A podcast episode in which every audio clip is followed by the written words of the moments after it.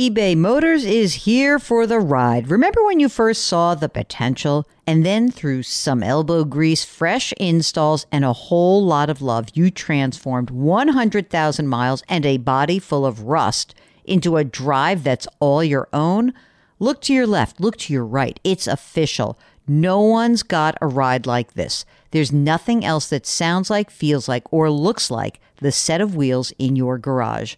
With over 122 million parts, you can make sure your number one ride or die stays running smoothly. So there's no limit to how far you can take it. Brake kits, turbochargers, engines, exhaust kits, roof racks, LED headlights, bumpers, whatever your baby needs eBay Motors has it. And with eBay Guaranteed Fit, it's guaranteed to fit your ride the first time, every time, or your money back. Plus, at these prices, well, you're burning rubber, not cash. Keep your ride or die alive at ebaymotors.com. Eligible items only, exclusions apply. And now, a word from our sponsors at Betterment. If you're listening to my show, you're looking for tips on how to work smarter, not harder. And let's be real, you're already working hard to earn your money, but how do you make sure that your money is working hard for you? Here's how with a Betterment automated investment and savings app, your money will go to work They've got technology that will provide you with advanced tools, and they're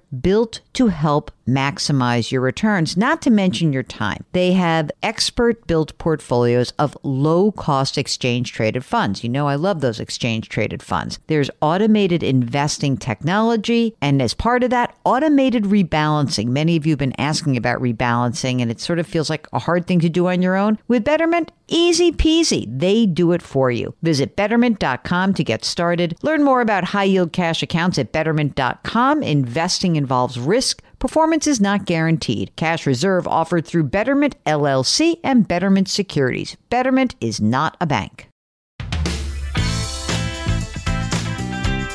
Welcome to the Jill on Money podcast. It is Sunday, October 31st, and yes, it is Halloween. One of my least favorite holidays of the year, Mark. Uh, Mark, you have a child. You have got to get more into this, and maybe another child. Who knows?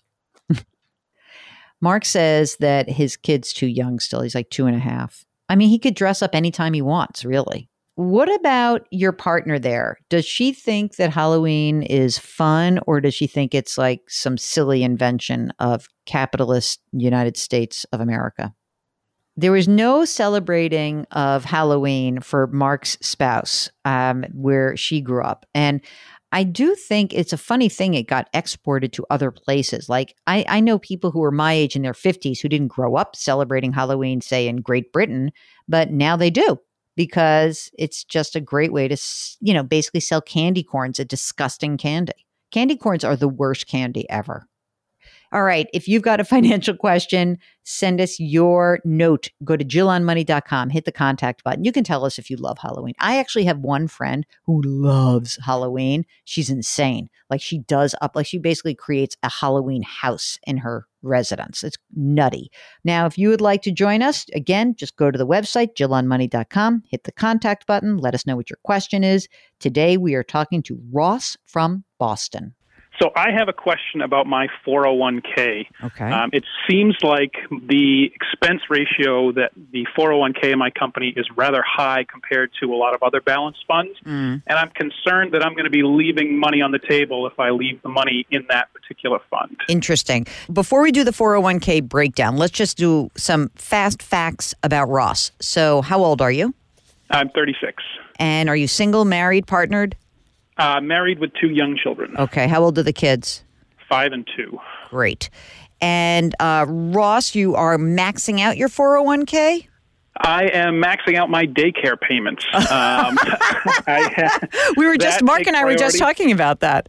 Uh, yeah, so it, I'm I'm doing more than my company match right now, Mm-hmm. um, and then as the daycare payments roll off in the next three years, I'm going to start ramping that up pretty significantly. Fantastic. So, you've got a 401k, and is your wife working or is she home with the kids working? What's she up to? Nope, she works full time. She works for the government, so she has a defined pension. So that is Oh. fantastic. Fantastic indeed. Okay. So, how much do you guys earn together? Uh, we're about 130 gross. Got it. Do you guys own a home or are you renting right now? We own a home. Um, we're about 13 years away from payoff. Um, we timed it so that when the oldest graduates from high school, we would be done with the mortgage and can funnel that money to college or other endeavors. Interesting. You're so young and you'll have that all paid off. Isn't that amazing? All right, so let's talk about this this darned 401k. How much money do you have in there total? Currently, in this one, I have about twelve thousand. This one, is there another one? Uh, i have got uh, an old um, deferred compensation from a previous job that's just it has about six thousand in it. Um, okay, got it. Years ago. Great. Who's the plan provider of the new 401k? A census. And are there any index fund options inside of Ascensus 401k plans? Uh, there are, from what I can see, there are no index fund options. They have a number of balanced portfolio options. Um, they either tagged with conservative, moderate, or aggressive growth. Um, they offer a few other funds from some other places. Um, like, give me some of those. I don't have it in front of me. All right, um, no worries. Don't yeah, worry about they, it. But they do offer, you know, a few large cap, a few international, a few mid cap, some commodities. They, they, offer a range, but for the balanced um, portfolio offer, they don't have too much. I'm kind of a set it and forget it kind of guy, so sure. um, I'm looking for something that's that I can just let it go and mm. know that it's going to be adjusted as time goes on. And what is the uh, fee structure that you are encountering for these balanced portfolios approximately? What do you, what are the what's the range there?